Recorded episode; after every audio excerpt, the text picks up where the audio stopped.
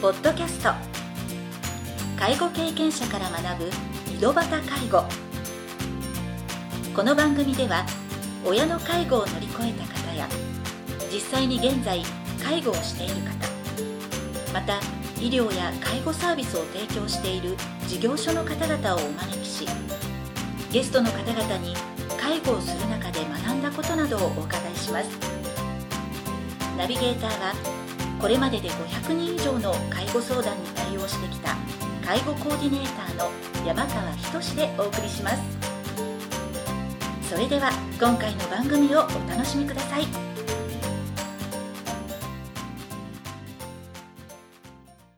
皆さんこんにちは第45回目の井戸端介護を始めます今回も60代後半で認知症を患われたご主人を在宅で長年介護された岩永悦子さんをゲストとしてお招きしております前回の番組では在宅介護の様子や苦労されたことなどについてお話を伺いました今回は在宅介護と施設介護の違いについていろいろなお話を伺いたいと思いますそれでは第3部を始めさせていただきますご主人を自宅で介護される中でご苦労もたくさんあったと思いますが岩永さん自身がストレスをため込まないように心がけていたことなどありますかえーそうですねストレスをはもういつも溜まってましたけど、 はい、あのー老いを支える家族の会っていうのに何年か前に入りましてはい、そこでいろんな方のうん介護の話を聞いたり、はい、それがやっぱり一番良かったかなと思いますそしてあのうん家族の会でいろんな行事がありますね、はいそういう時にうん、なるべく参加してはい、皆さんとつながっていけばはい、いいかなと思いましてですねはい、もう私にとっては家族の会はもう宝物みたいになってますのうそして今まで世話人としてーんはい、ちょっと入らせていただいたんですがはい、それも良かったかなと思ってますうーんはまあ、やっぱりその、うね、老いを支える家族の会には、い、はい岩永さんが経験されているようなことをいろんな方がもうたくさん経験されてて、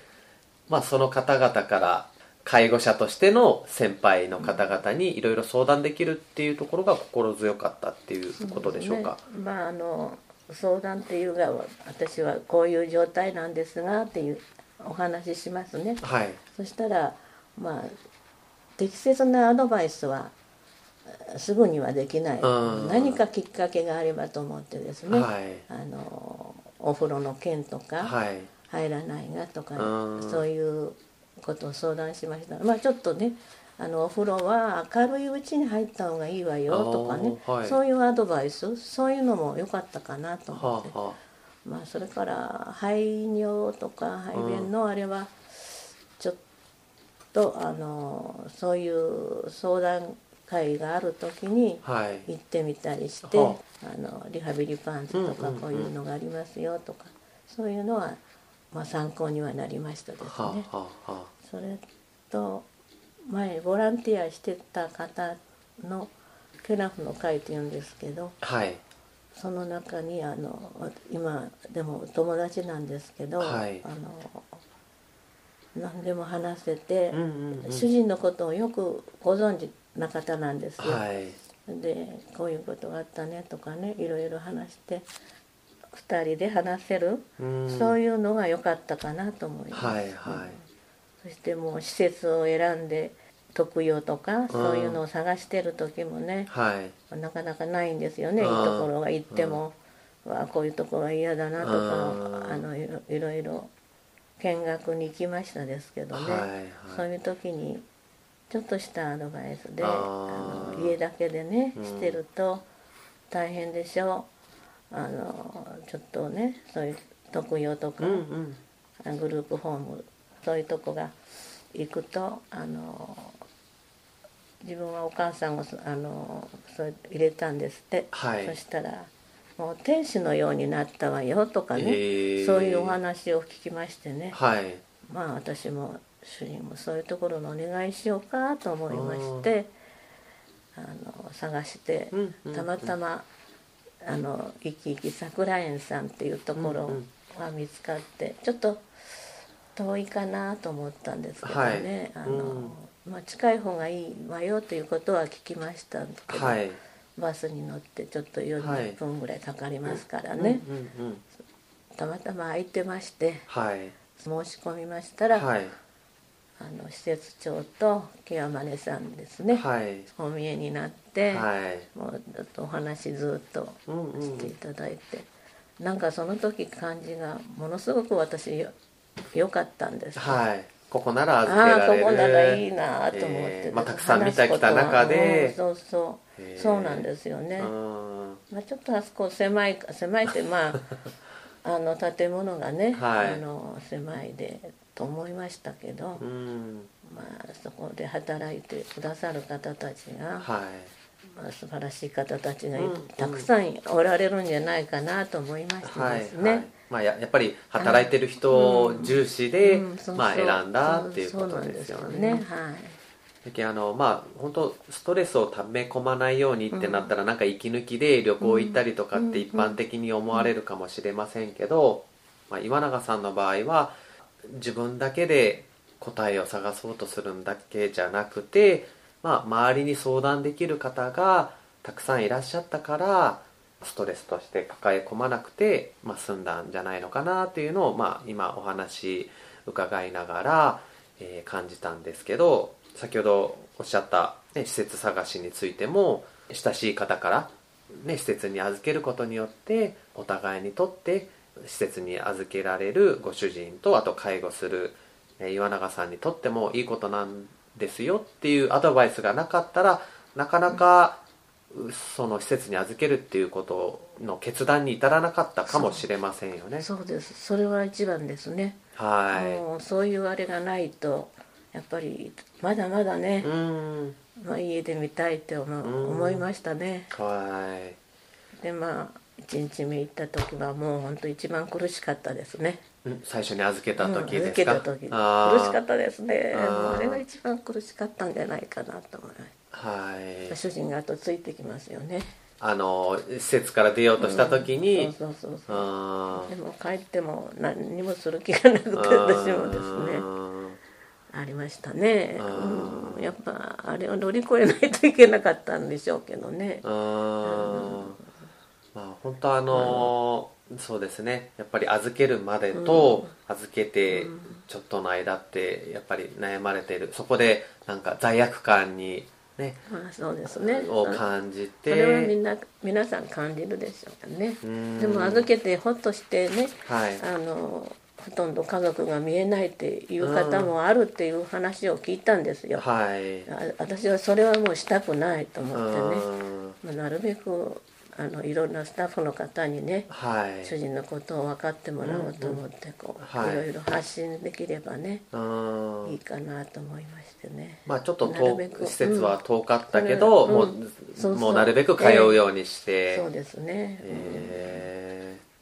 別に日中とかはね、別にご主人と会話を楽しんだりね一緒に過ごすことだってできるわけですから最初の頃の罪悪感は少しずつ薄れて考え方を変えることができたんでしょうねそうですねだんだうんん私も変わってきたんだと思いますので、はい本当夜もね寝れなくてね、はいし在宅し介介護護をのしている頃は時ねはもはうい夜3時ぐらいから寝れなくて、はい主人が起き上がってはい大変でしたもう、ね、やっぱ寝れないっていうのがね、はいそしてトイレ行くのって言っても返事もしないはいただ起き上がる起き上がってね、はいうろうろしたりしてですねはいはいまあ、それが毎日続くそとれがまあ、もおう大変でした、互いにお互いにねうん主人は早く寝るんですよ、もうはい食事が終わってからはいもう8時ぐらいには寝てましたから、か早くは起きますよね、はい時間のずれがあったうんうんせいもありますけどねまあちょっと3時4時に起きてうろうろされると心配でもうそうそう ですよ ねしかもそれがね、トイレに行くとかっていうものがうんそうそう目的があるんであれば、そうですそうですねああいいけどありましたね本当。うーんで時々もう玄関開けてあの寝巻きの姿でねはいバス停に立ってたことがもう私気がついてパッと行っったらはい主人はバス停でじっと立ってるのちょうどバスの時間だったんです、ではい私そこから見てうんは主人にこうして手振ったらこっち来たですけいど、はいはいえーまあ、他の方もいらしたんですけどね、はびっいくりバスを待ってたっていあう待ってましたねうんたまたまね、はいえええーそれ出かけていくんですね、うん鍵をこう開けてですねはいはいまあだけそういうことが続くともうちょっとこれ以上うはんそうですもう難しいなって思いますよねそうもですねだけうど2階に上がっててもやっぱり私がはい姿が見ないとはい2階に行ってるともういないんですよはい出て行ってるんですうよ、んでその辺うろうろして、うんえあの岩永さんの場合うはん大変になる前からうんちゃんと少しずつそういうね、うん家族の会とかあの親しい友人とかをえもう見つそうけいてうのがないと大変ですよもういざとなねって探してもええ見つかりませんよね、そういった頼りになる方を、もうその時ってもうそれどころじゃないからですねそうもうあの行方不明になったこともありますよね、うんうんうん76歳の頃行方不明になったんですよはいであのコールセンターにねは私すぐ電話入れましたら「はい警察に電話してください」って言われて、はいはいどうしていいか分かんなくてあはい随分探しましたけどね、はいあの警察に電話しましたらはい写真見せて、うんそれで4時間後にはい見つかりましてね、はいもうあれは本当皆さん騒がせましたそその頃は老い老いを支える家族の会の方とか民生委員の方もはい、うんうん、見えて、はいあとそこ市民センターがすすぐ近くにあるんで、うんうん館長さんももう館長さんにも言ってたんですよはい主人があれうんうんです、っていうことをねはいしたら名前を変えときなさいとか館長さんは言,、言われてたけどね洋服にね、うんうんやっぱりもう認知症っていうことをやっぱ発信しておくべきですね、やあっーぱ隠さずにね、はい、まあ、そうじゃないと家族だけで抱え家族込んだけじでゃね、あうーん、そうですよね、うーんまあ、地域の方、ええあの介護事業所だけじゃなくて、そうそううんうん地域の方にもそうそううんそれは大事ですね今からうーん皆さん認知症増えるっていうかあのい長生きしますからうんね、うんうんうんうんねうんまああの本当そういった意味では家族の会がうんあそうりそうそう続けてそうでするねまああの意味合いをはいすごく教えていただいたなと思ったんですけど最後にですねはいご主人を見取られて感じたこととかもしくは現在行っている岩永さんの活動ですね老いを支える、えー家族の会でですね講演とかをされてるっていうことなんですが、まあ、今後のその、まあ、目標っていうとちょっと大きなことにはなるかもしれませんけど今後どういったことをされたいとかなんかそういったものがあれば教えていただければと思います。今から新しいことっていうことがなかなうかんうんもう私も高齢になりましたからねはい、できないけどまあ今まで主人を介護したはい、その経験を生かせて皆さんにそういう介護経験をはい、発信することを、うんうんもいいことかなと思いまして、はいあのまあ、時うんう々んそういう依頼があれば、はい、お話をおしたりはい、それから、まあ、今まで私あの家のことがもうちょっとできませんでしたからね、はい、い最近思ってるけどもうん、家の周りも少し自分でやってみよほうほうお花作う。りとか。うんうんうんそういうのをしていけばいいかなと思ってですね、まあ一人になりまし たからあー まあでもね、その経験をね、はい生かして、まあ地域でお困りのことに、あの、お役に立ったり、あとはそのね、まあ今までね、10年以上ずっと介護にずっと専念してきた中で、あとはご自身でもちゃんと充実したうんまあ生活自を。分を大切うにんね、そうですしよていね。ければいいかなと、まはあい主人はそれを願ってるかうら、んうん。はい電話がかかったのよ死んでから 夢ああ、夢です。あ夢が、えっと去年やったかな、あ、はい。去年かかってきてねはい。もう本当主人の本当声だった、あ電話かかって「もしもし」って言ったあ、うら「ん。元気してるか?」だってうーんすごいでしょうーん初めて見ましたうーんまあやっぱりやっぱね心配だった、まあそうやってあのねあの本当温かくねご主人も見守ってくださってるんだろうなっていうのを、えー今永さんのねこれまでのお話を聞いてあの私もそう感じましたありがとうございます、まあ、今回で岩永さんのインタビューは終了となりますお忙しい中全3回にわたってインタビューにご協力いただき本当にありがとうございました ありがとうございました今回は岩永さんのインタビュー第3部をお届けしました次回もまた新たなゲストをお招きして介護や医療などについていろいろなお話を伺いたいと思いますそれでは次回の配信をお楽しみに今回の番組はいかがでしたかこの番組ではリスナーの皆様からのご質問なども受け付けておりますメールアドレスはひとしの h 小文字で h. 山川19アットマーク gmail.com h.